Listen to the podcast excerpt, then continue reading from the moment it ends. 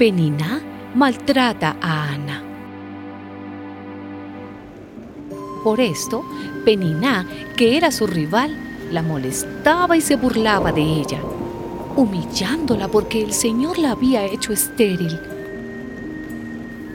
Cada año, cuando iban al templo del Señor, Penina la molestaba de este modo. Por eso Ana lloraba y no comía. Entonces le decía el Caná, su marido, Ana, ¿por qué lloras? ¿Por qué estás triste y no comes? ¿Acaso no soy para ti mejor que diez hijos?